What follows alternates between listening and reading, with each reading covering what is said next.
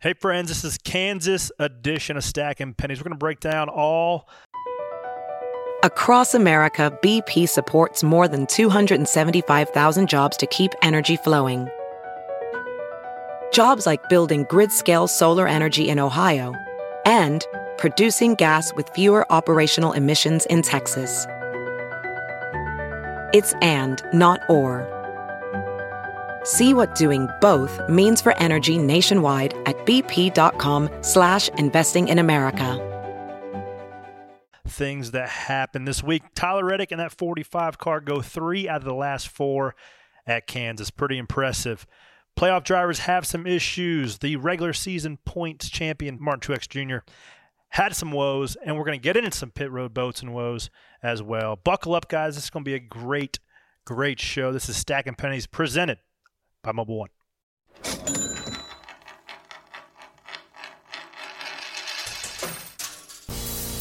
Stacking them deep, selling them cheap. It tastes like gasoline, rubber, and victory. We're just out here stacking pennies. Hey, friends, we are back for another installation of Stacking Pennies, breaking down all things playoffs and Kansas City. I'm Corey LaJoie, driver number seven, Chevy Camaro, joined by my two friends to my left, front tire changer for the Ford Mustang, Ryan Blaney, Ryan Flores. Good to see you today. It's good to see you. A lot of hate for the Blaney crew this week on social media. Really? Yeah, every week though. Why? Part, we're gonna break part, it. of, part of the gig. We'll get there. Well, I didn't. Whenever I see you, particularly on a replay on the big screen, when as I drive by under caution, I feel like you're not having a good day. Same with you. Whenever I, say, I saw you on one Yes. too, I was like, yeah, we're gonna have a lot to talk about. We do. When, when we see each other on a big screen, when we're at the track, we're probably not having a good day. Somebody who had not seen the big screen, but I'm glad she is here in studio again with us, Miss Danielle Trotta. Hi guys. How's it going? Good. How you feeling? Feeling good. Not as Wearing good a shirt as that says race day six times, but yet it's a Wednesday. it's Wednesday. Eh, Pod day. We're recapping race day. That's fair. Better That is- than Monday Night Football. Oh my god, Dude, it was electric though. Dude, they For got all the guy, the violin. seconds? They got A Rod running out of the tunnel with the flag. I'm like, I'm a Jets fan. And then five plays into the game, I'm like, I back to being a Panthers fan. Let's go down the rabbit hole of NASCAR race at Kansas because it does make me it makes me sad because I was fired up to be an Aaron Rodgers Jets fan this year, but back to the Panthers and they suck. Well, They good news lost, for the. Jets. We're in the thick of the playoffs. So if you are a Jets fan, save yourself the mercy on Sundays. There you go. just- We got eight weeks left. that's it. And I was thinking about this too, and I'll get into my day, kind of start to finish. Not very sexy, just blue collar day. Ultimately, had a hiccup at the end, but I was thinking about like how the green white checkered set up, and the unpredictability of our races. Like there is nothing to be for certain in these in these races, especially in the playoffs. You don't know what happens. For some odd reason that we'll get into, Kansas is like the the thorn in a lot of playoff drivers' sides. What, what was the stat? Sixty-seven, Fifty-seven percent, 57%. probably higher now. higher now. I mean, three or four guys had issues.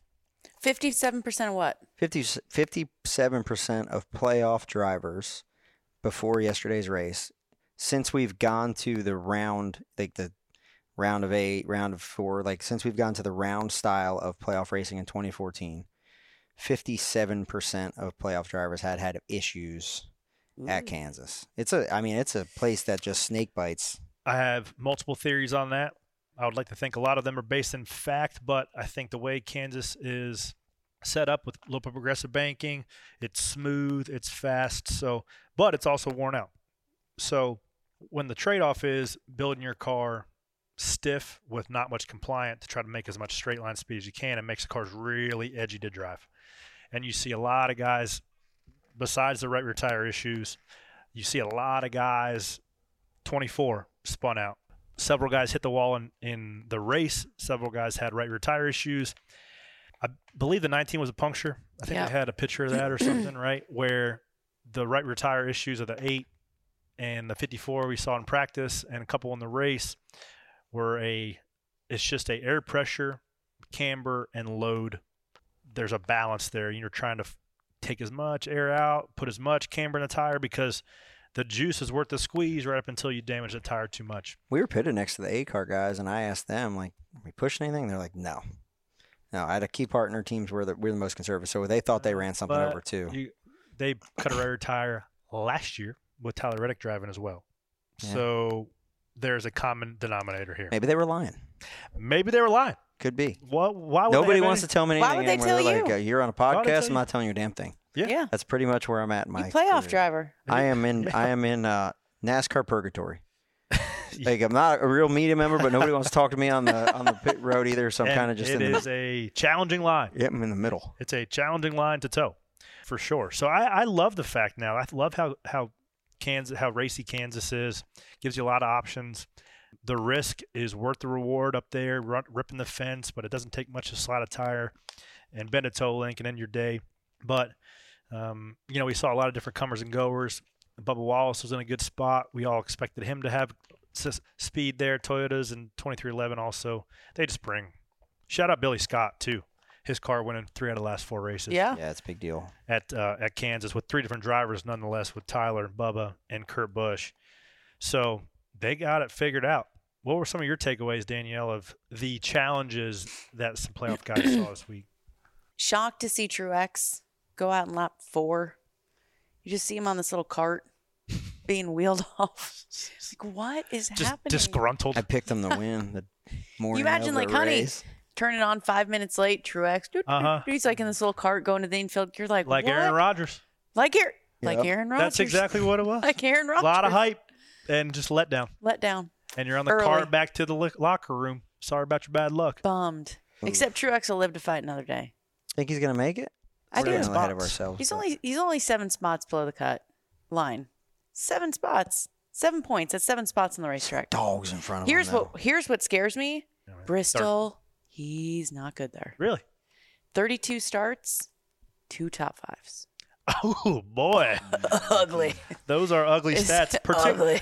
I mean, I'm sure somebody wants to rip my stats up right next to Martin Truex. They're probably not very good. But if you would put the handicap in of what he's been driving for the last 15 Yeah. years of his career, he should have a couple more top fives than just two.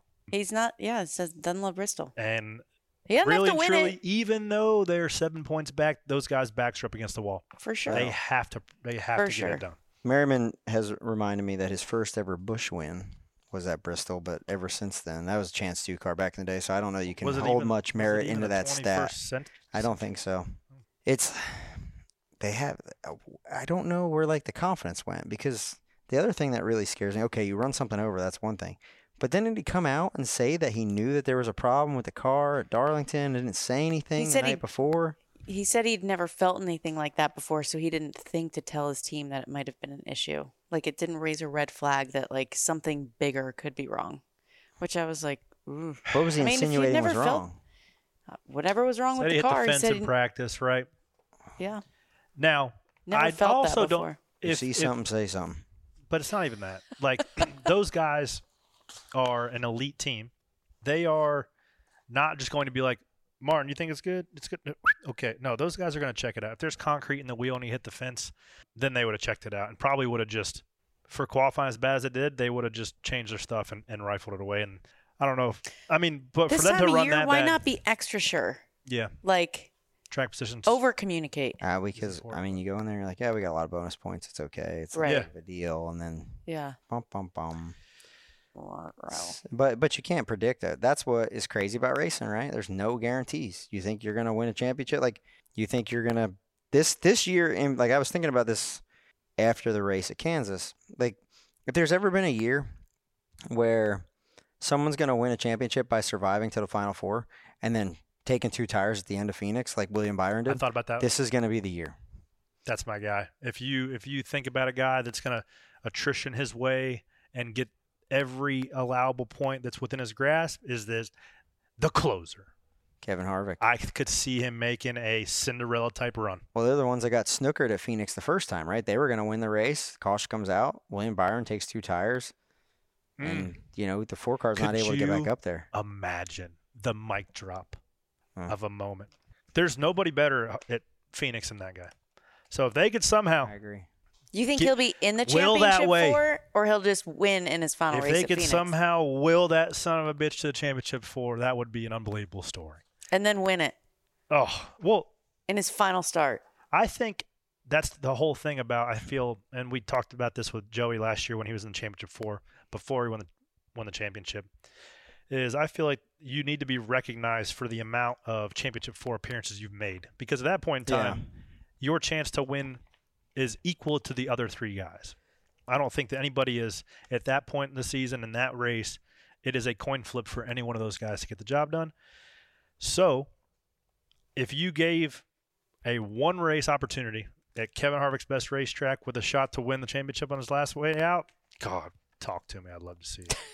Yeah. Jeez. I mean, now, what are the three races leading up to it? Homestead uh, it's it's Martinsville. Vegas, Martinsville. Vegas, Homestead, Martinsville. So you got to be and Stewart I mean, Haas was on one at Martinsville to start the year too. So Yeah, I don't it is not far fetched. it's not. No, it's not. But he's got you know. You I mean, get that through is Texas, speaking. That is Talladega. that is from my heart. That is not from my head. I don't think they have the pace to get it done.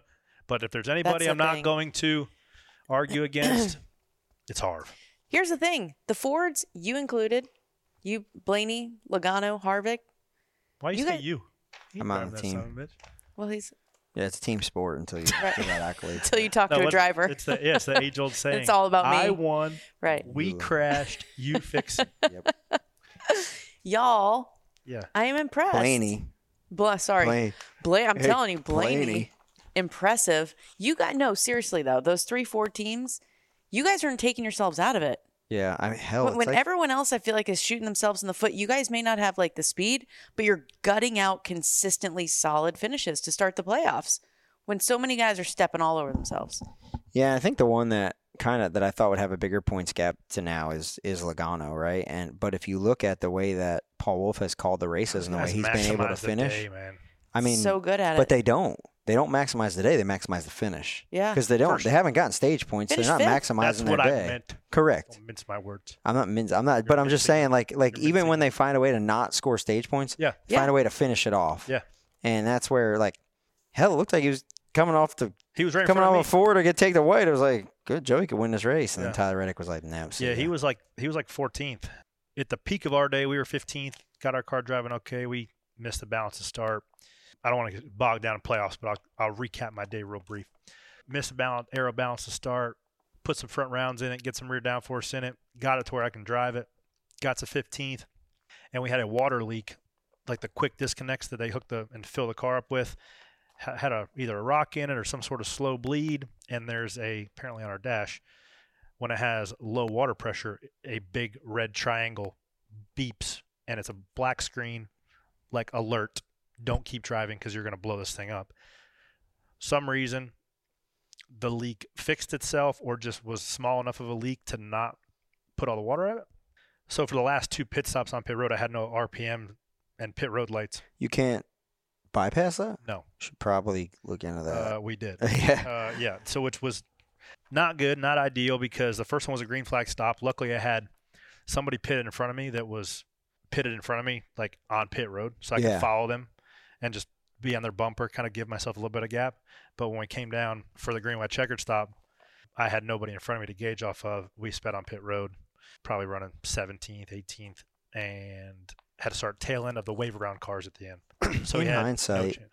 Is it better to just go way slow, or yeah, you get uh, yeah, over? certainly in hindsight. And I, I thought I was going slow. Really? Yeah. Okay, it's that. It's I that. had no, literally no idea. I'm sure it's hard when you're doing 200 miles an hour to gauge what 45 is. Can't, Yeah. can't. Be- I had somebody on my bumper, so I was kind of gauging off that, and I wasn't pulling away, and I didn't know how much they were tucked up in there and how much I was like slowing them up. But like if I had one metric to just see how fast I was going, I'd have been okay. But I, I didn't know what gear I was in. I had to keep like upshifting and oh, downshift. Oh, really? Like the old legend car. Yeah, Go all like, the way up and then three okay. down. Bum, bum, bum. Okay, there's second gear to find for Damn restarts and everything. So just a blue collar day. We fought hard at it, got ourselves in a decent spot, which I feel like anytime we execute, we can run 15th, 18th, which is hard and you're up in the mix. But we didn't get the finish that we had hoped. Yeah. But, you know, going to Bristol this week, excited about it. Bro, I when I ta talking about big screens, you had a big moment with the 14. Corey's close call of the week. Oh boy, Key yeah, it up. I would say so. That was anybody's oh close Oh call of the God. week. Now I'm I'm before I see the tape, mind you, you are riding along on the right side, so there's probably more visibility on the right side than there is on the left side. And we also, an overhead angle too, which is good. so You can see And it. if you're hearing this, we're watching a video. Yeah, And if you want to watch the video, you can watch it at Stacking Pennies on Instagram. boom. yes, you can. So down the back street,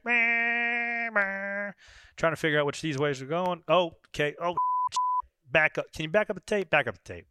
So you you can't are see. you're committed to where whatever lane these guys in front of you aren't going to get clear track. So right here, I'm fully committed. I'm on the brakes, standing on it. You don't make going- that decision before you get to the corner either, right? It's just wherever they go, you go the other You way. go the opposite, right? And you also don't anticipate somebody running 40 miles an hour. Meanwhile, you're going 180. So you're also looking in your mirror right here as you peel it off to see where everybody else goes, and then you're just on the brakes. Oh, oh, oh, oh, oh. Did you touch him? I feel like I maybe touched his back bumper. I got the outside wall a little bit, but not hard. He didn't Luckily, touch it, it was. him. It I don't a know how you huge stayed moment. off him. He didn't That touch him. was He didn't nudge him. He didn't The- bump him. He rubbed him. Rubbing Danielle's racing. So then we lose, I don't know, six, eight spots. And right here, I mean, the, the rear Look tires are damn near locked up. You didn't touch him. No. That's impressive. What was Uh, TJ Bell saying? Well, he wasn't adamant enough about like, hey, there's somebody parked on the top. he was like slow car top, and generally slow car top means like, you know, somebody's running 10 miles an hour slower. Somebody going 20 miles an hour Yeah. while you're going 170 needs to be like, yo, go to the left. So luckily we got through there with no damage. That could have been a big, big crash. Yeah, good job. So that put us back. We that's right when we fought till I get to the 15th on a restart. I'm like, all right, we're in a good spot here. Get our pace of our car is good enough to maintain 12th to 15th, and then you give them all back in one foul swoop. So there was that too. I Could have been way that. worse. It could have been way worse, and we fought and we clawed for a very underwhelming 22nd place day. But somebody who didn't stop fighting and clawing to find his way into victory lane was Tyler Reddick. I watched that green white checkered like six times. It's Did you? yeah. That move to the bottom was sick. The what I, the move into three to clear the eight to slide all the way up to lane four and get clean air was the move that I was like, that is that only probably five, four or five people could do. Really? Yeah. He's he's elite as far To as like to drive it past the point of Kyle Busch was like, mm, okay, I'm good, and he kept going like three more car lengths, and then you see flames come out the pipes, and then have enough yaw in the car to slide it to get clean air and maintain his momentum on exit. That's what was I was like, oh, that's why Denny went inside of me year early and pe- like put up all the put up all the you know stigma around that whole thing and put Tyler in that situation. That that was the reason. when you look Like, at that like was- a Kyle Larson, That's badass. right? Like when you look at like Kyle Larson esque talent, like Tyler Reddick's on Raw. the, on the level. The only two people I've heard in Cup referred to as generational talents is Larson and Reddick. Yeah, Larson's probably a little bit more in the forefront because he does more short track stuff and yeah, His I mean, numbers are better. He's got a title, but I feel like Tyler's the next. Like he could, he could be something pretty. Yeah, what special. is what is Tyler's potential? His ceiling, you think? champion. multi-time? Yeah. Yeah, Oh, you Yeah. think multi-time? Big races. I really think he's that good everywhere. He's really good. big he's races. so road fast course. everywhere. Southern 500s. just Like, solid, and he's not like flappable.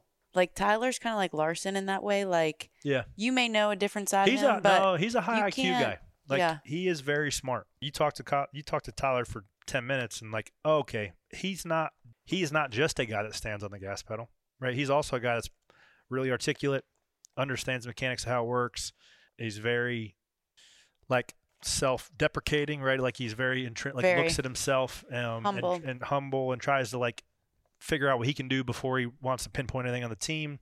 And I do feel like that's the makings of a a generational guy for sure. yeah, he, And you uh, put a guy like that with that raw ability with that team as strong as it is, and you're well, even when to the team hasn't been strong, like when pit issues, pit crew was kind of a mess.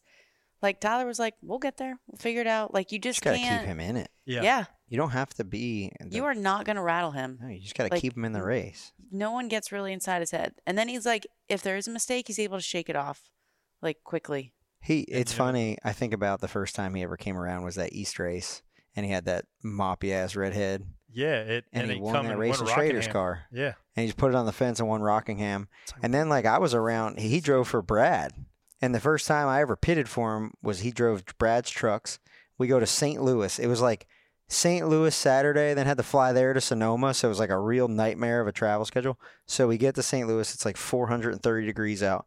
And he blew the transmission out of it Yeah, before he even took the green. He went from uh, Like- third to second. Oh, yeah. Rock, boom. Oh, sorry, guys. Like, fix it. You know, goes back out. And then he did it again later that year at Dover. But then he showed like glimpses of greatness, right? Like he was at Dover and I think he won a truck race there the next time. But just to see his progression and his maturity and Yeah. kind of when he was in that Chevy program, Josh Wise and them took him under the belt. And Well, he was. I mean, he, he cleaned it up too, right? Like he took started taking it really serious. TRD yes, with the nutrition program, with the fitness stuff. Like he puts the work in on whether it be on the simulator or with his own health, right? Like mental clarity, getting his stri- nutrition dialed in. Like he is in shape and Yeah. he's yeah. taking it serious He's a and stud. he's not messing around. No. no. I can't. he's- He's, never gotten out of the round of 16. The playoffs like have been evil to Tyler. well, I feel hasn't like been this year position. There's Like- always a sleeper. I feel like he's that guy. Like I didn't see a lot of brackets having him go deep because he hasn't done a whole lot. Like he hadn't won in six months, and he hasn't ever made Yeah. a deep playoff run. I feel like this year he's going to be that guy. It's, It goes in sure it goes in cycles. Like last year in the eight car, right? They were great, but then hey, we're not gonna. I'm going somewhere else. So you They get the apart, playoffs, and yeah. it's like stale. Yeah.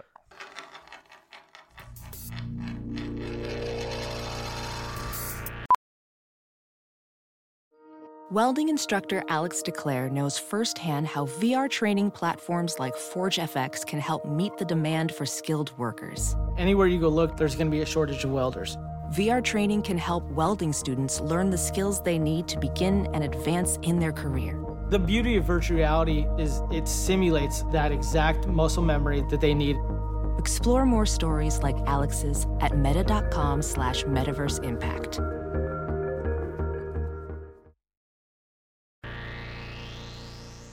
Do your pennies stretch as far as they used to? Most likely it doesn't. Here's why. It took 200 years for the U.S. to print its first $5 trillion.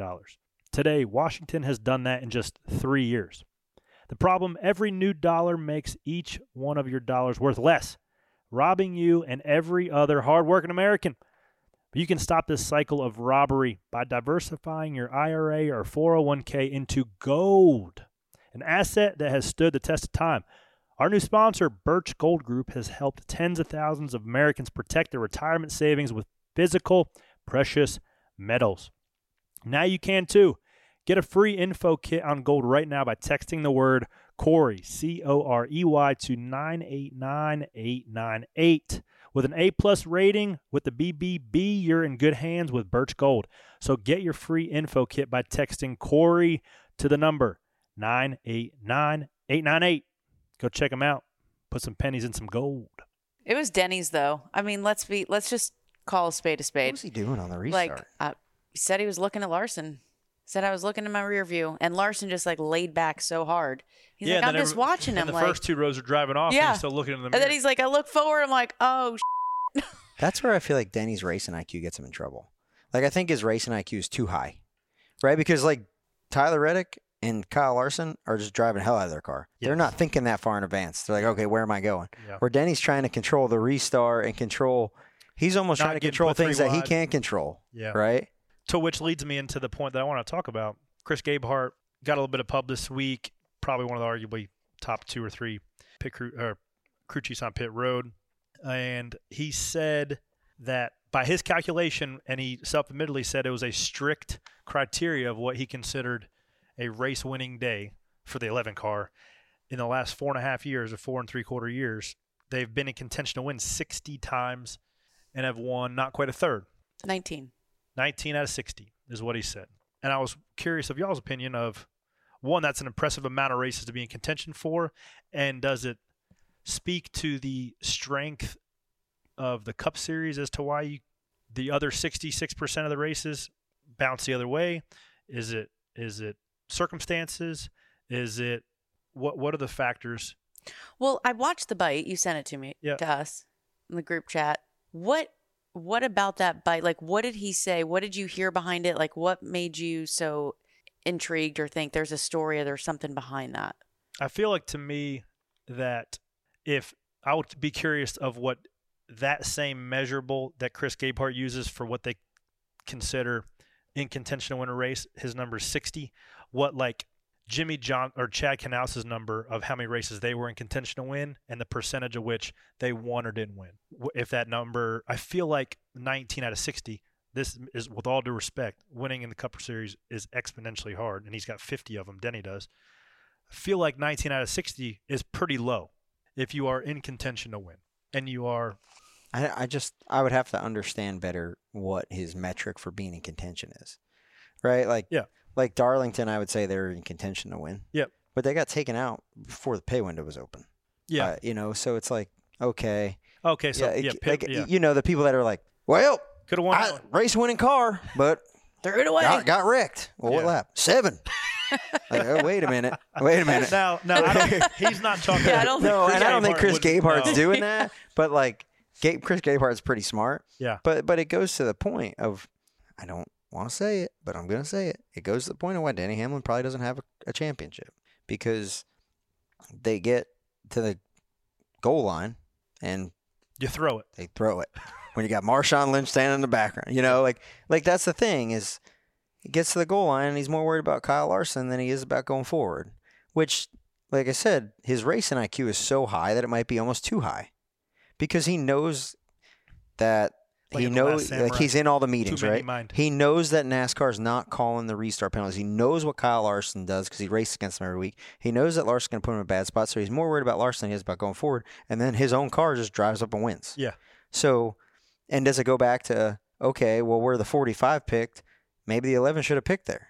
You know, should you pick the bottom? Do you pick the top? Like, No. like it goes to The the top was the right Ah, choice. guy on the bottom one. So, I don't know. Well, yeah, you could have fit three cars in front of Denny and the guy in front of him, but the start finish line. back to the point like The- how many people do you know right like you if you like there's pr- i would argue that there's nobody that is has is more pertinent to information than denny hamlin is right he's the only guy that's In every driving the car at a place where he gets exorbitant information then owns a car at Yeah. that won the race right so he is getting it from all angles right Yeah. he knows everything that's going on he's in every meeting that you could possibly be in and then it, it's like I, I mean i deal with it i'm it's like when you put all the work in you do all the stuff and then some guy just rolls out of left field and kicks your ass that doesn't know that he's not doing it wrong Yeah. because he's just doing it so I, yeah i don't know man i can't you I'm think gonna- Gabehart was throwing a little shade then at his driver? That's what I was trying to figure out.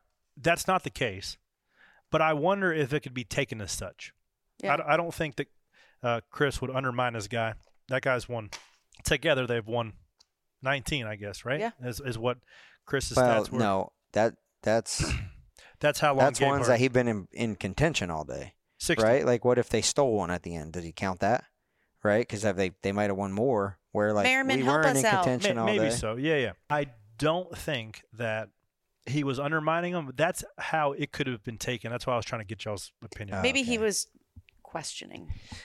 Well i'm sure that he has a metric in the context, five minutes after the race is over, right when he's when he's admittedly sleeping Right. on the restart, Right. And he's probably pissed off. pissed off because could have it caution comes out, right? Right. Because they they were what two laps away or eight laps away Yeah. from winning. Yeah, I still think if you lined everybody up, he would choose Denny yeah, to go into battle with. for I sure. w- I like they seem good. you can't deny that Denny is He's one of the greatest that's ever been. yes. yeah He would choose him any day, but he got snookered. He Denny. Adm- Here's what I appreciated and admired about it. Denny got out of the car and admitted it. Yeah, dude, Like- I'm not poo pooing on Denny Hamlin at all. Just saying, No. like I, that's what I'm saying. Like sometimes he might be too smart for his own good. Did he lose this one because of it? Probably. He's won a whole lot too. Yeah, Yes, he has. You know, somebody else was seeing red. I was trying to make a nice transition, but you cut me off earlier. Is Chase Elliott on pit road? it's his own fault. I He had four don't get it. foot. He had four I foot to go to the I don't get it. 45. And I, I would like to see it. I can't say it, but I would like to see it from the, like a front angle. I don't know if he shaded down to try to block the five behind the six or not. And I don't know how hard it is to drive up and down pit road because I've never it's done not it. Not easy.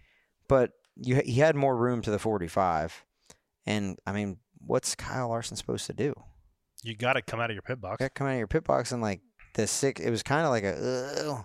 but the like which is why I make my next case. Every car, every driver needs to have a driver's eye camera, not the one on the right side. I'm talking in the helmet, you can break down a lot of things that went down if you had a driver's eye camera. But that I digress. Okay. Getting hit in the door is one thing, right? And if you're if you're Chase Elliott and you see your teammate having to come out of his box, you know it's not malicious malicious intent him hitting the door. What Amen. is malicious intent is coming off pit road and smash him in the right front. Preach, Corey. I That's what I've been saying all week. If I'm Jeff Wow. Gordon and Rick Hendrick, I'm like, hey, um, don't do can we now we got to talk about this all week? This right? isn't the first Can we or can we do this in the truck run. after the race? Like, why? What are you doing? But like, dude, Chase Elliott went from I just think the Larson got in his head. dog over he there. benefited from our bad day on pit road to win a championship in 2020. They won the championship because we sucked on pit road with the two car. And then 2021, Kyle Larson just comes in and steals his thunder, Yeah. right? And he's frustrated. I get that he's had a frustrating year, but dude, you're running your team under caution. You got suspended for right rear hooking somebody. You know, like it's a it's a tough look for a guy that is a staple of our sport, right? He's the most popular driver all the time. It's a tough look, but I mean, if you, if you had me if you had me guessing 2 years ago that Chase Elliott was going to be the third best Hendrick car, I would have definitely been skeptical. And I'm sure that that's weighing on him a little bit. And that's okay. That just makes him human. yeah. Like everyone's like, "Oh, you're bashing him. You're saying he's like, what are you, a psychologist? How do you know like what's going on in his head?" I don't, but I know the Chase that we've known since he's I shown up, I and was- this just feels like a Chase that has zero tolerance. Like he's just on the edge. Like he had a split second to think about, am I going to door my teammate and send a message or am I not? And he chose to. I don't think I don't think that that That's was a I don't think that was a thought. I think that was a uh, like an impulse. You get run into, you get smash him back. But actually, he had a little bit of time to do That's it. right? the thing. Go back and watch the replay. He had had time, time to to think about off. it. It Yeah, felt yeah. it felt intentional. Still probably compulsive, but I think I would have a little bit of different opinion on this had I not got a peek behind the curtain for like a cup of coffee and 36 hours over there a couple couple months ago. When you post race are breaking down your weekend, practice, qualifying, race, you're sitting in front of a conference room like the Supreme Court. All the drivers are faced these two semicircle tables. They have all the data behind you. They've got you've got Jeff Gordon and Jeff Andrews and the engine shop and all four crew chiefs breaking down your day. And if you go from being, I could see the situation where if you go from being a top dog like Chase Elliott was, 2020 champion, for the next year, the the new guy comes in and wins 10 races in the All Star race. And now you're explaining, you're instead of explaining the other three drivers how to catch Chase Elliott in the meetings, you're consistently trying to explain why you didn't run and have as good of a day as Kyle Larson. And then you start adding in the Watkins Glen run in last year. You add in the Fontana run in this year down the front straightaway. These guys do race each other really hard and aren't scared to smash into each other. But it seems like all things considered too, the nine car isn't racing for a driver's championship. Why are we smashing tires here for a teammate for, somebody that's been Well, in that, contention that was to win my, the race? that was my point. In that moment, you have to be smart. yeah, that guy has a yellow spoiler. You do not. Yeah, You you could have cut his tire down. yes, You I could. mean, I mean, you could have cut your own, but you could have cut down his. And I Yeah. realized that he'd already advanced to the next round. But in that moment, you have to have better situational awareness, be a better teammate. And then the thing too that like was frustrating, at least for me, is like then when you're asked about it by the media, don't act like it didn't happen. So I got a quote which directly pertains to that. So on Sirius XM, this is what Chase Elliott said about the Kyle Larson incident. There's a lot that goes on. We obviously ran into each other on pit road, and I didn't have the full picture of what went on, so I was frustrated. That stuff happens for sure, but at the end of the day, I certainly can take blame for my frustration on that front. The good news is he and I can have a conversation like adults, and it's a non issue. The bad news, it's not a non issue for everybody that wants to talk about it. There's nothing to talk about.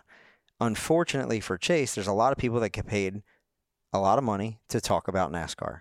It's a it's it'd be like it'd be like hit having a bad hit on Monday Night Football and getting thrown out of the game and not wanting anybody to talk about it. Yeah. Because when you run into your teammate at the end of the race on the apron of the racetrack, the media is going to talk about it. It doesn't just go away when you mess up. No. And unfortunately, like we've seen it, and, and Joey Logano said it said it very well. When you grow up in the sport, like Ty Gibbs last year, unfortunately, when you mess up, it's in front of a lot of cameras and a lot of eyeballs, and you get judged. Yeah. And That- just don't act like after the race, we did not, don't insult us as fans or as media and make it seem like we did not see what we saw, Yeah. that it didn't happen. He, Like he was asked, what, what message were you trying? No message. Nothing happened. Yeah, it did. We saw it. We watched it. Don't insult our intelligence. little love tap. Correct. well, yeah. little love tap for the boys. So I'm, but I'm glad that he, I'm glad that he's now talking about it and admitting that he was frustrated and he's going to go back and look at it and they're going to talk and they're going to move forward. It still doesn't change my opinion. I don't think he really likes. I don't. I don't even think it's personal. Like I don't know if you. And here's my question that I've been wanting to ask you: Do you even have to like your teammate? It, which I'm not saying that I don't think he doesn't like Larson. I think. no, I by think the way. Larson just has an incredible amount of, amount of talent and he's racking up incredible numbers. Larry had a stat. Kyle Larson is the fastest. He has 16 wins and 100 starts. Nobody in the history of Hendrick Motorsports has ever done that.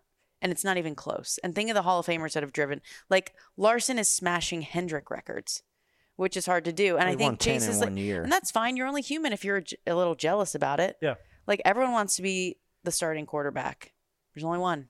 well, there's So if it's not, I mean, I get it there. Camp. Yeah. But like only one's gonna be the leader you of the division. Well, it's Right. been a like, dude, Yeah. to Ch- like to Chase's point, it's been a frustrating year for Chase Elliott. It has. Like, it it really a lot of it's been self inflicted, and then even when it hasn't been, they just haven't had stuff go their way. They haven't had speed in their race cars. They finally look like they're gonna have a good day in Kansas. He gets run so they over don't by have his to teammate, like. but he I said keep- no, I you don't keep- have to like each other, but you have to No. respect each other. And I don't feel like there was not a level of respect given in that for moment. For the for the best result for the team, right? Like that's that's the age old saying, right? You're doing it for the, the name on the front of your jersey or the the name on the left front headlight of your car, not the one above the door top. Like that's the situation where it gets a little bit sticky. yes, I just keep coming back to just overall, right? How you, you were you were touching on it. He gets out and then he says today that it's not an issue. When you are the guy of the sport, when you are the most popular driver, when you're a champion, when you are one of the highest paid guys in our series, you're held to a higher standard. You're not held to the same standard, and you shouldn't be. if anyone else does that, we're probably not even it's a talking about it. it's one thousand percent a non-issue. If he goes to his holler and says, "Hey, mother, Yeah, don't pull out in front of me like that," and if you do it again, punch you in the nose. Yeah. Right. That's that's not a. You don't talk about it. Nobody talks about it. yeah. But when you run into somebody on the apron of the racetrack after you pull off pit road, it's out there for everybody to see. And that's my point at the front, at the forefront of this. If you have an issue with your teammate, handle it in house. yeah. Don't put it out there for everybody to judge because now it's a huge distraction. and Everybody's going to jump on that. Well, I'm sure and he that's has to have the maturity to to know that. it. He knows that and he has to have the maturity to know that. Because if you have a problem with Ty Dillon and you wreck him, Yeah. how's your ass chewing going to be? Steep. Yes. Yeah, yeah. Steep. So you think you were there for a little bit?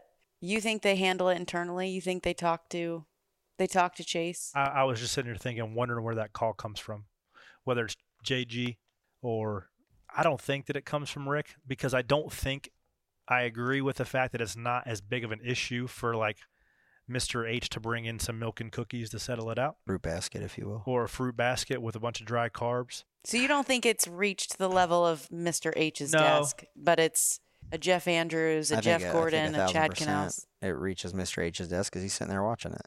So if it he, it comes there, he's talked about it. I don't know if he's talked about it directly with the driver or not.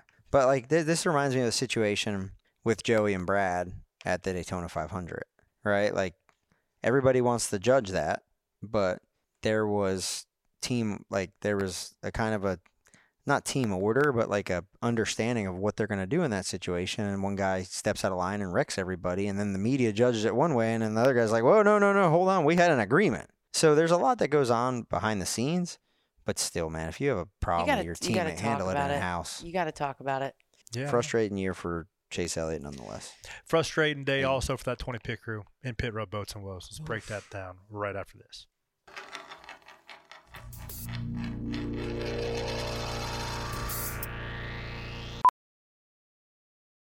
ophthalmologist Dr. Strauss has seen firsthand how the metaverse is helping surgeons practice the procedures to treat cataracts. Cataracts are the primary cause of avoidable blindness. He works with a virtual reality training platform developed by Fundamental VR and Orbis International to help surgeons develop the muscle memory they need.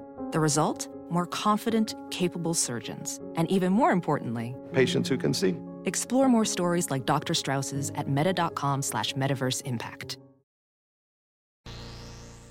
For me, race day is a great reason to shut down the laptop, put the phone on silent, and simply enjoy the driving. But Mobil 1 wants to remind you that you can get that same kind of escape any day of the week. How? By simply hopping in your car, rolling the windows down, and hitting the road. No emails, no calls, no work, just freedom. Mobil 1 for the love of driving. Time for some pit road boats and woes. I hate to I hate to keep bringing it up, but they keep giving us low hanging fruit. Who's that? The pit crew competition winners from North Wilkesboro, the dogs from Wilkesboro, and now the little puppy dogs on pit road the last couple weeks. What is going on? Rough, rough week for the 20 car Rough. again, and it's keyed up. rough. It's it was keyed up for them to have just a great day, and Pitstall one at Kansas. But you know, between Hixie having to go back and tighten the right rear, and their last stop where the jack handle leaked down, and then they lost their nut on the rear, and the heli almost sent it out on the track without a left rear on it, and just kind of everything in between, insult to injury, and this is where this is what kind of gets my motor turn a little bit. The team that they replaced is now in the 54 car, and they had a great race. Great race, just balled out. Yeah, is that just because there's no expectations? is that no pressure? Is that I don't know. Like like the two the two pit stops that I've seen that have been the worst for the 20 car.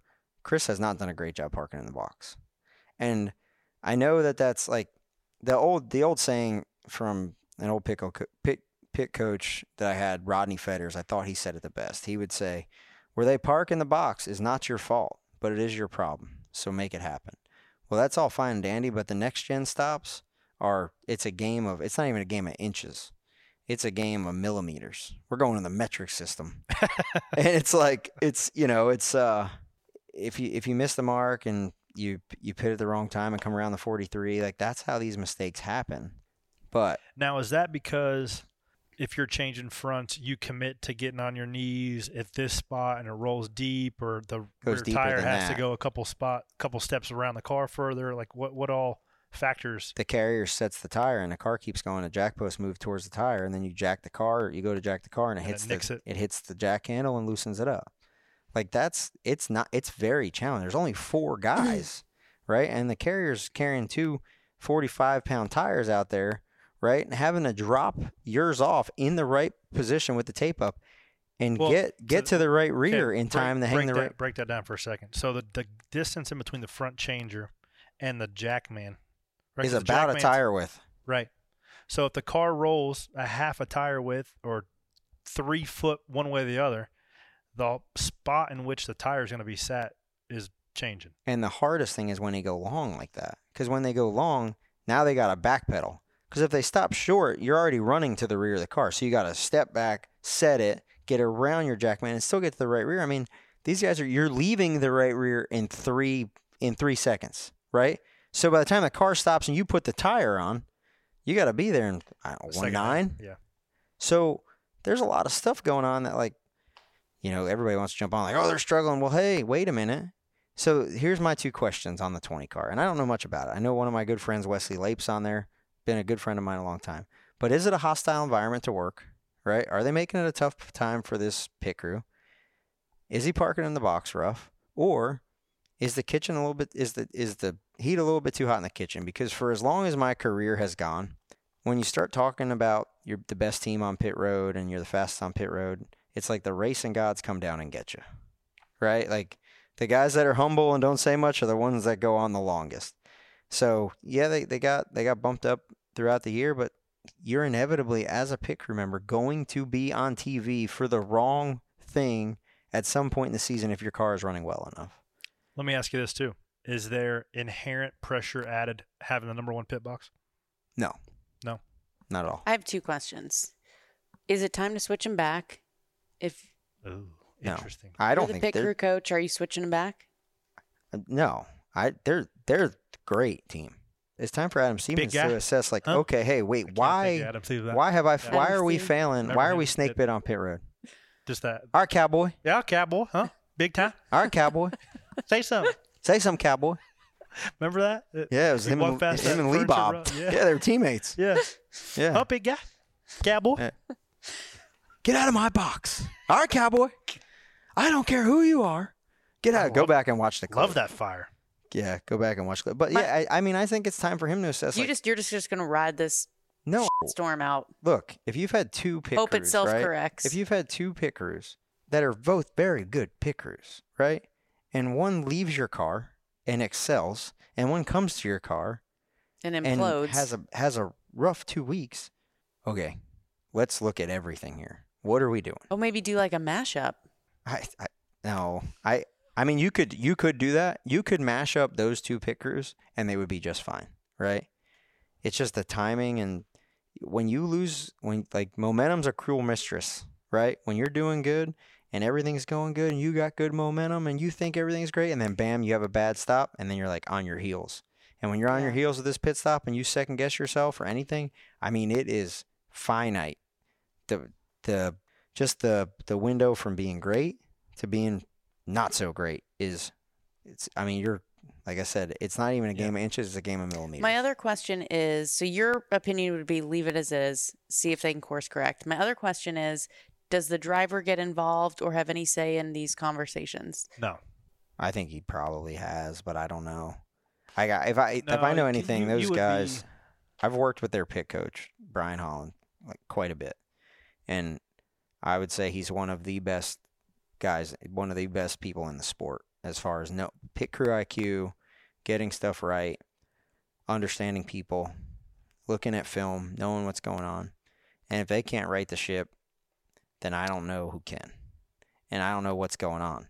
But there are just cars for some reason that are snake bit on pit road. So you don't think Adam Stevens even is dealing with this? No, It's he, no, he definitely job. is. He, Okay. Adam Stevens definitely. I don't know if Chris Bell is. I'm in a football analogy mood. Can I give you one? Let's yeah, let's go. That would be like if Chris Bell is the. I think there's a common analogy drawn to the driver and quarterback, right? Touches the ball every play, has a direct impact on the outcome of the overall the day. There are also, I heard this reference lately, there are three total guys uh, that have a direct input on the outcome of the race, and they all have radio buttons. It is the driver, the crew chief, and the spotter. All of those guys have their kind of thumbprint on how the race goes.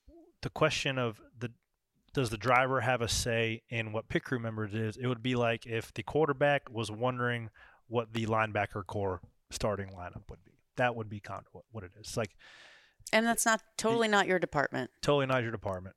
Got it it. is the head coach's department. Got yes. The And head that- coach as. Adam so you stay out of it. You totally stay out of it. Yeah, you just you you know none of the personnel. You know none of the behind the scenes stuff of who's doing well in practice. You don't know any of the, the nuances of that.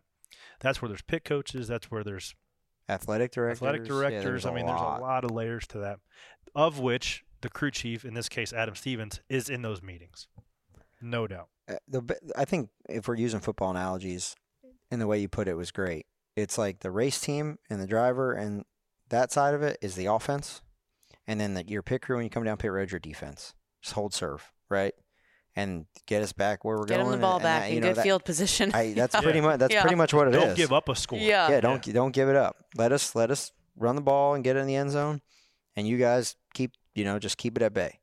The hardest the hardest thing to play in sports is defense in the NFL, right? Like Yeah. like and that and that's the same thing here. Like, yeah, it's it's really hard to get track position on on the racetrack, and it's really easy to lose it on pit road. And I'm not trying to act like what y'all do is easy, No, but the fans are like, I get it. People are like thinking it's it's very easy sitting on your couch to go, well, just swap them back.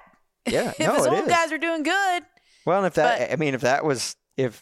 Hell, if we all knew who was going to be the best team that week, we'd put them on whatever car we could. Or you dance to Yeah. the date you brought to the dance. unless you're Chad Knaus.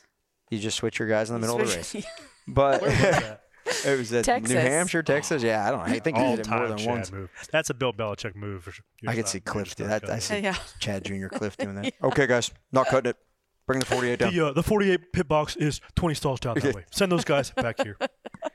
But yes, Change your uniforms too. I don't rough day with this 20 car, but I also wouldn't. It wouldn't surprise me if they go to Bristol and have Crush the it? best day on pit road. Like they are, they are a talented pit crew, and they can certainly get the job done. I don't know if there's a culture problem on the 20, or if there's something going on with the way he parks in the box that they're not jiving with. I don't know what it is, but they have the best guys on the job over there, and if they don't, if they can't get it figured out, nobody Well, can. maybe C. Bell's hanging out at practice this week, just practicing pit stops, how he's getting in the box, like going the extra mile.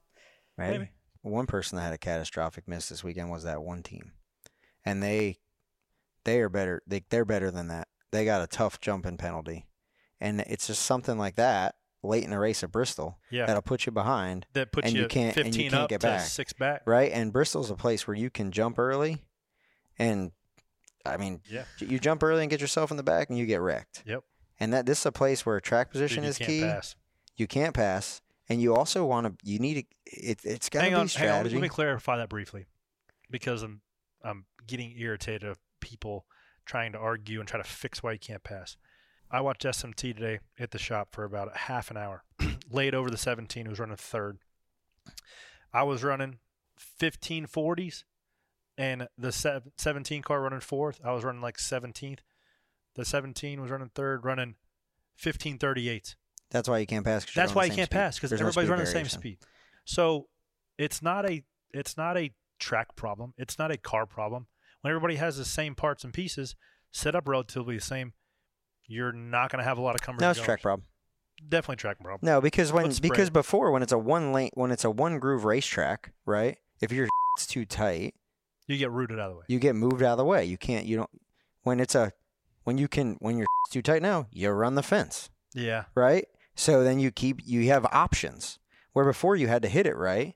That's why Martinsville, like you see people rooting each other out of the way. It obviously hasn't been a great race lately because of the package, but you, I, I don't, I like I- the I mean, Bristol of hey, old when I'm voting when the three car when the 2000. three car turned the five and everybody would run into each other. Th- that's why. That's we why there's so much fantasize drama. those days a little bit because I bet you there was probably six cars on the lead lap when that happened. Correct. People still want to show videos of it and fantasize about it because it was Dale. Correct. The only other team that had a that had a rough week was the 17 had to repit to to tighten a wheel, which we we had a we had a pretty big woe, which was really close. Um, got some stage points, then pitted at the stage break, and when Trevor mounted the left front tire, it just hit. It was a flat hang, but it hit directly in between the the pins. It never happens, right? There's like a Eighth mean, of an inch, eighth maybe. inch maybe, and it just stuck right on it. So as I went to tighten it up, it just started chugging, chug, chug, chug, and once the gun starts chugging, couple it doesn't. I mean, it was just ooga dooga its butt off. but it, once it starts doing that, it never recovers. So you just have to stay on it. Well, by the time like my gun kind of got the wheel and had turned it, I kept going, and Blaney had turned the wheel to leave for the eight because he thought he was leaving. So he thought it was on him, but really the root of it wasn't on him. It was just from a very and that's in the span of what three tenths. yeah. So it, it was from a like a an obscure thing like that never happens. That hasn't happened all year. Sometimes it happens in practice if your wheels are really beat up, but these are fresh wheels like that are are fixed and, and ready to go. So Jordan looks back at me and the the the gun's still running, but like the sockets are stopped, so he drops it. And thank God we were able to communicate to not leave, and and Blaney had the wherewithal. Is where you just jack it up. It was it got tight on the ground, but you don't know that. Jack it up, make sure it's tight, and leave. We go from fifth to 18th, but we didn't go out there without a tire on it, and we didn't lose all of our track position as well. So it was a it was a as bad as it was. We just got dude just got ran through on Twitter, which is fine. It's part of the job. Like it was bad enough where there's like the Team Blaney podcast. They wrote me a message like, "Hey man, sorry these people are so rough on you guys." And I'm like, "Yeah, part of the job." But uh, one team that did not have a bad day, the Dogs of the Week. Who them dogs? There's a new who who played the World Outlaw game. New track record. Oh, that was a great New rat track bag? record. What? Rat, rat bag. That was Rat who- Bag World Outlaws. Yeah, great. Silver Dollar Speedway. Mm. Williams Grove. Four, the 14 team has Jack had. Hodenshield. Oh yeah, I was used to. Did you play that game? You don't strike me as a video gamer. no. Come on, that's Kinser. Steve Kinser, I don't know. I played Jac Haudenschild. Yeah. 83 car with the Flames. the Wild Child. Yeah. But Not much to write home about on the 14, 14 car all year. They've had a rough year, but their team just set new Guinness Book World Records NASCAR pit stop 8.45. Some Greyhound dogs, So, look at them. the fastest. Yep. What was So- it? How, what was the time? They're, the I don't know what the official time is. The one that they posted was 8.45 seconds. I don't know where they're getting the official times from, but I'm here for it. So That is four tires, two cans of gas. now, I don't know if it was two That's cans of gas more. at this place, but it was four tires and enough gas to keep going. and it was on the last stop of the race. So That's moving and grooving. that boys. that's doing it. But yeah, Shane Papaya, front changer. Dog. Yep, John Bernal. the papaya is that what Shane. saying? Shane Uh, Papaya. I met his son at Darlington. I was just sitting there on the wall during Xfinity, uh, Xfinity pre-race, and I happened to be sitting in front of the 98s box. And his son, man, I can't remember what his son's name. Apparently, he was a big fan. And Little Papaya. little papaya, little pup dog. Little So I talked to him little for I talked to him for like five ten minutes. Took a picture with him. So got a cool little kid, buddy. Yeah. Shane Papaya, front changer. John Bernal, Dog, carrier. Dakota Ratcliff. Jason Ratcliff's Sorry, good. dog. dog. Didn't he try to? Didn't he try to race at some point in time? Now he changed tires faster than anybody else right now. Yeah. Dylan Moser, Jackman, who's been out. He was out for a little bit of the summer, and since he's come back, you could tell that he's a dog because they've been putting him back. Healed up. And Corey Dog. Coppola, gas dog. Good name. Gas dog. Good for them. Yeah. Yeah. Good for them. They hadn't been getting much love this year, so it's like Yeah. a little dogs of the week for the Hey, the fastest two the two teams that have set the fastest pit stop time. There's a, there's a certain amount of risk that goes in with that. So I don't think you're going to be seeing sub nines at Bristol. and other than other than Hendrick, like the 24 and the five, which the five was locked in, they went and balled out this weekend. Like you can take that risk. There's a certain amount of risk that comes with running eight second pit stops, right? And there's some places that are down with taking that risk, and there's some places that aren't. So the 14 team is obviously down with that. Mhm. 54 team was down with that earlier in the season, but All right, that's enough woes for today. We're gonna get to some Penny for your Thoughts questions coming up right after this.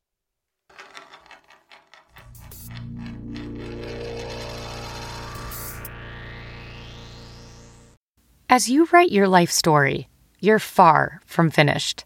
Are you looking to close the book on your job? Maybe turn a page in your career? Be continued at the Georgetown University School of Continuing Studies. Our professional master's degrees and certificates are designed to meet you where you are and take you where you want to go. At Georgetown SCS, the learning never stops, and neither do you. Write your next chapter. Be continued at scs.georgetown.edu slash podcast. All right, Danielle, we got some questions coming in. What do you got? Timmy Smash 23. I was asked the other day why some guys like Matt Crafton never went to Cup. With only three Cup starts, four Xfinity starts in his career, it seems odd he didn't get more chances. Can you elaborate? Love Matty.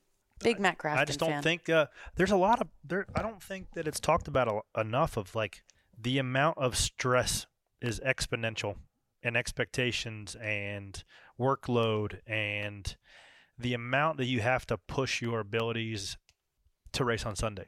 You can be a late model guy, make a couple hundred grand a year, and not have to put the work in and show up to the racetrack and be a race car driver and race on Fridays and Saturdays. where the hell is any late model guy making a 100 grand a year because I want to go? I'm talking about the, the framework of that type of racing, right? Where you drink Yeah. beer with your buddies. Yeah, You go to the racetrack and Oh, you're saying like make a hundred grand a year and race on race for fun? Yeah. Copy. that's Well, what Matt I mean, I don't want to. He's a multi-time truck champ. Yeah. Made a great career in trucks. Yeah. He had opportunities too. He had opportunities. I don't know at what like 2000 He's got a sweet deal. 2014, like high. He was high on Toyota, Toyota's list. They liked him. They gave him shots. Yeah. He tried to make a couple cup races. One with Robbie at Indy. That's the one I'm thinking of. Yeah, they, well, he they filled didn't in. qualify. He filled in for Kyle Busch at Daytona Filled in for he Kyle Busch. legs broke. Had opportunities, But but unfortunately, like Erik Jones came along. Yeah, it's It was a little timing, bit better, right? Yeah. right. Just like anything else. there's there's a couple. Toyota's putting a lot of money in it. They they started the Toyota the program and they hire a lot of these good kids and the timing just didn't work out for him. He was also, I believe, a, he was like Paul Menard's driver Yeah. coach. So that's why Menards has stuck with him so long. And you know, Matt Crafton's just He's one had a great person. Just one person we're talking about, right? There's Johnny Sauter. There's a lot of people that have kind of made their home in the truck series and if it whether it's it's timing or they found a good home there or Yeah. the- Yeah. you know, like I think your dad's a perfect example, right?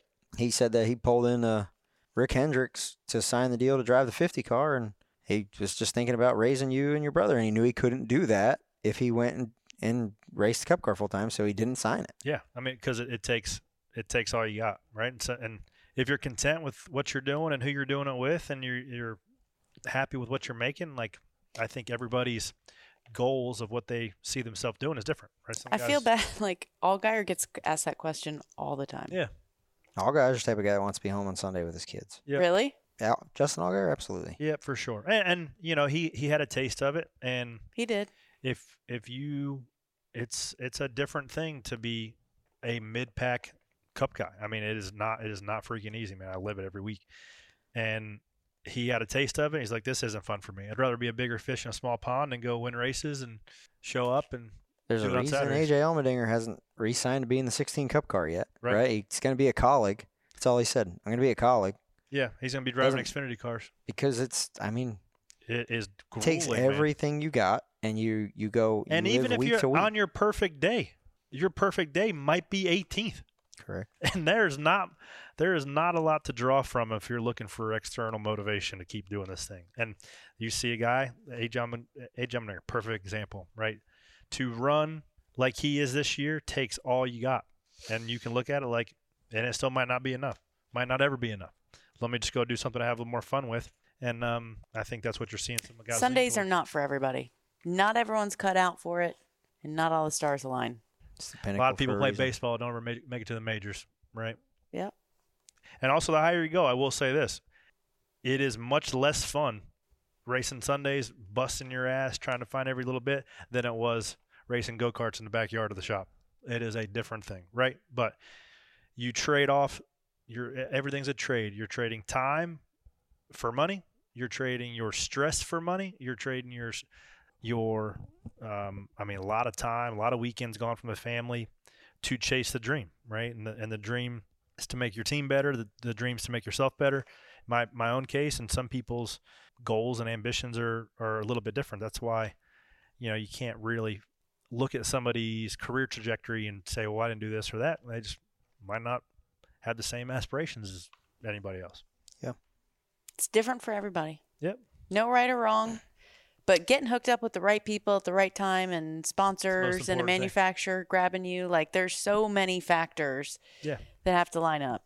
But I don't think as much as you talk about it and other cup guys talk about it, people still do not and it's okay. Like you don't understand unless you're probably in it and you live it and you're surrounded by it. But like the amount of focus that it takes to be a Sunday guy, how hard you guys work, like it is it is no joke.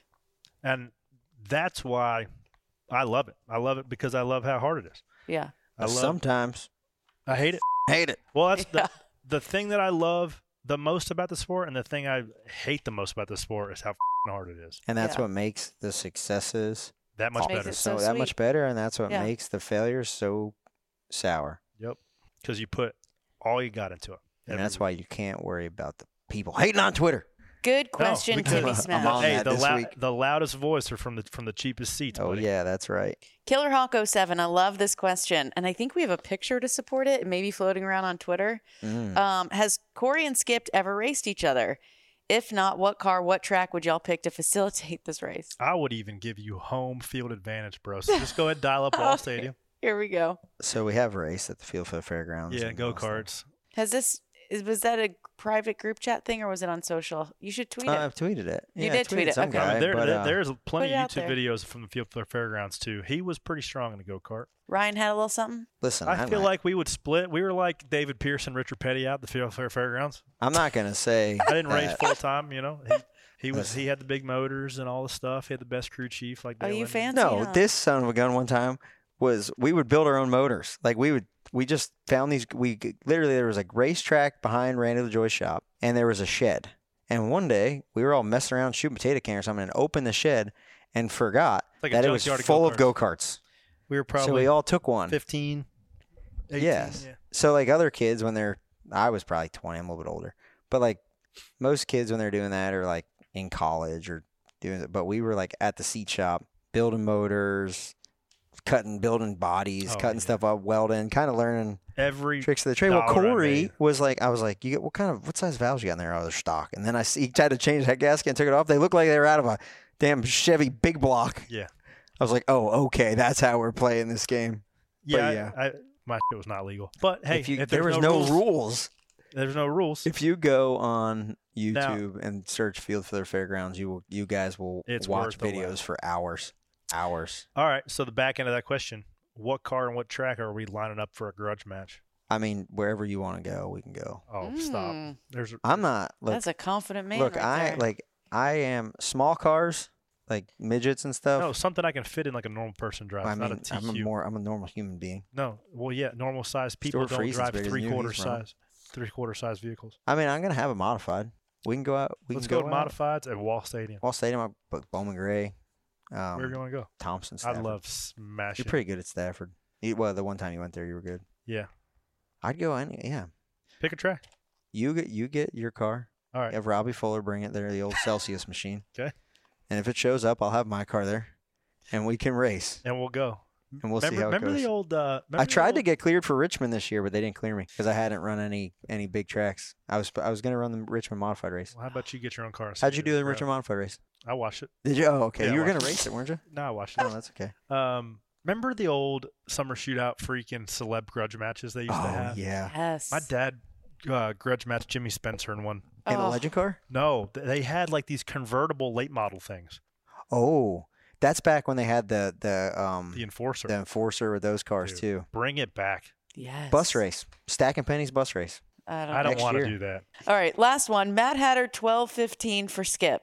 When a car breaks a tow link, how is it decided which crew member is under the car doing the repair to beat the DVP? Are you on the tow link repair squad? Great question. Uh, different. So we have it every like Jonathan Hassler has put together a spreadsheet for every different situation, right? Every team's the same way. So if you're on DVP, this is who goes over. If we're not on DVP, this is who goes over. If it's a rear, it's usually it's usually the car chief usually always goes over, and then the um the rear underneath mechanic, if it's the rear, and if it's the front, it's the car chief and the front end mechanic. They have all the stuff set up with tow links. It's kind of a common thing. So yes, that is all thought about and pre-choreographed, and there is a plan in place. Tools, box with the links, the right link, and ready to go. Good question. That is a good question. Penny Stacker of the Week. I don't recall her name. Um, Madison Oh. from California. Okay. And I'm going to go with that. Uh, she was at Kansas, came there with the family, says she listened to the show. So shout out. Sorry if I got your name wrong, but I believe it was Madison from California.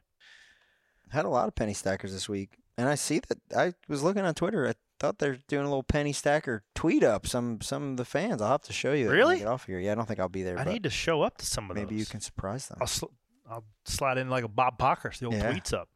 Old stack and penny tweet ups at the racetrack. We need to start make, maybe making that a thing. What we are going to make a thing is the night race at Bristol, one of my fa- all time favorites of the year. Excited you guys to tune into that for the cutoff race of the round of 16. But before that, just like always, we're going to give you some spare change relevant to the information that we have at hand after practice and qualifying. Danielle, do you have any closing thoughts? I have a closing question. Yes. What is going to be your intro song? Glad you asked. I bet oh, you. Oh, big intro song guy. He's I a, put a lot of- big intro song. Put a lot of put a lot of thought into this. What'd you come up with? What would yours be? Do you have one offhand?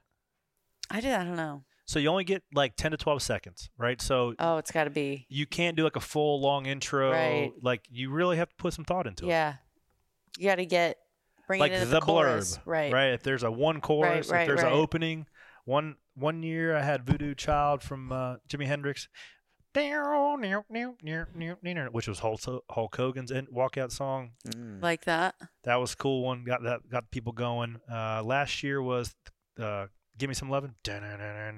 That's that's the one you got. This year, T.I., the rapper T.I., some of y'all are familiar Ooh. with, wrote us a song. He wrote you a song? He did. Shut up. Are you being serious? Yep. No, oh, you big time now. Smartass. I see what you did there. Yep. So that's gonna get The crowd's fired gonna up. go crazy. I don't think so. I think a lot. Of, I think the Bristol demographic might be like, Um, I'm sorry, No, what is this? everyone knows that's your thing. If you Go want, if you want, like, if you want, But you Hey. have to play the crowd a little bit there, and I, that one doesn't the play Rocky the crowd. Top then. Yeah, but I'm not a Rocky Top That's guy. Bubba. No. Bubba comes out the Rocky Top, doesn't he? And they still boo him.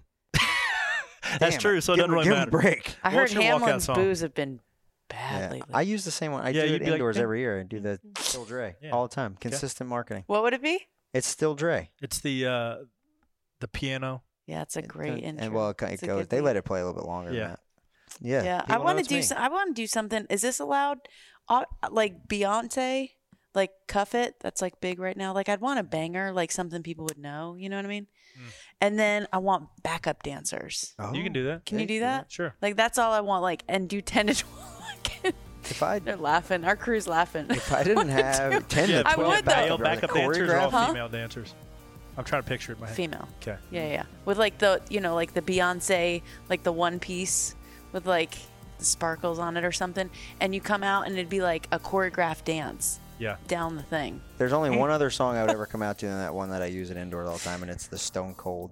The breaking or, glass. Or the um, there was the the Road Dog. Oh, you didn't know? Your ass better call somebody. That one. That's a good one too. That would be The old good WWF themes are hard to beat. They are hard to beat. I felt like this episode was hard to beat. That's why I make sure before you guys hang up or get out of your truck, make sure you like, download, share, rate, review, do all the things. Give us five stars. And keep firing over your, your questions. Hashtag penny for your thoughts. Tune in this Saturday, race day morning for spare change, breaking down the Bristol night race. Appreciate y'all. Thanks for stacking pennies. Presented by Mobil 1.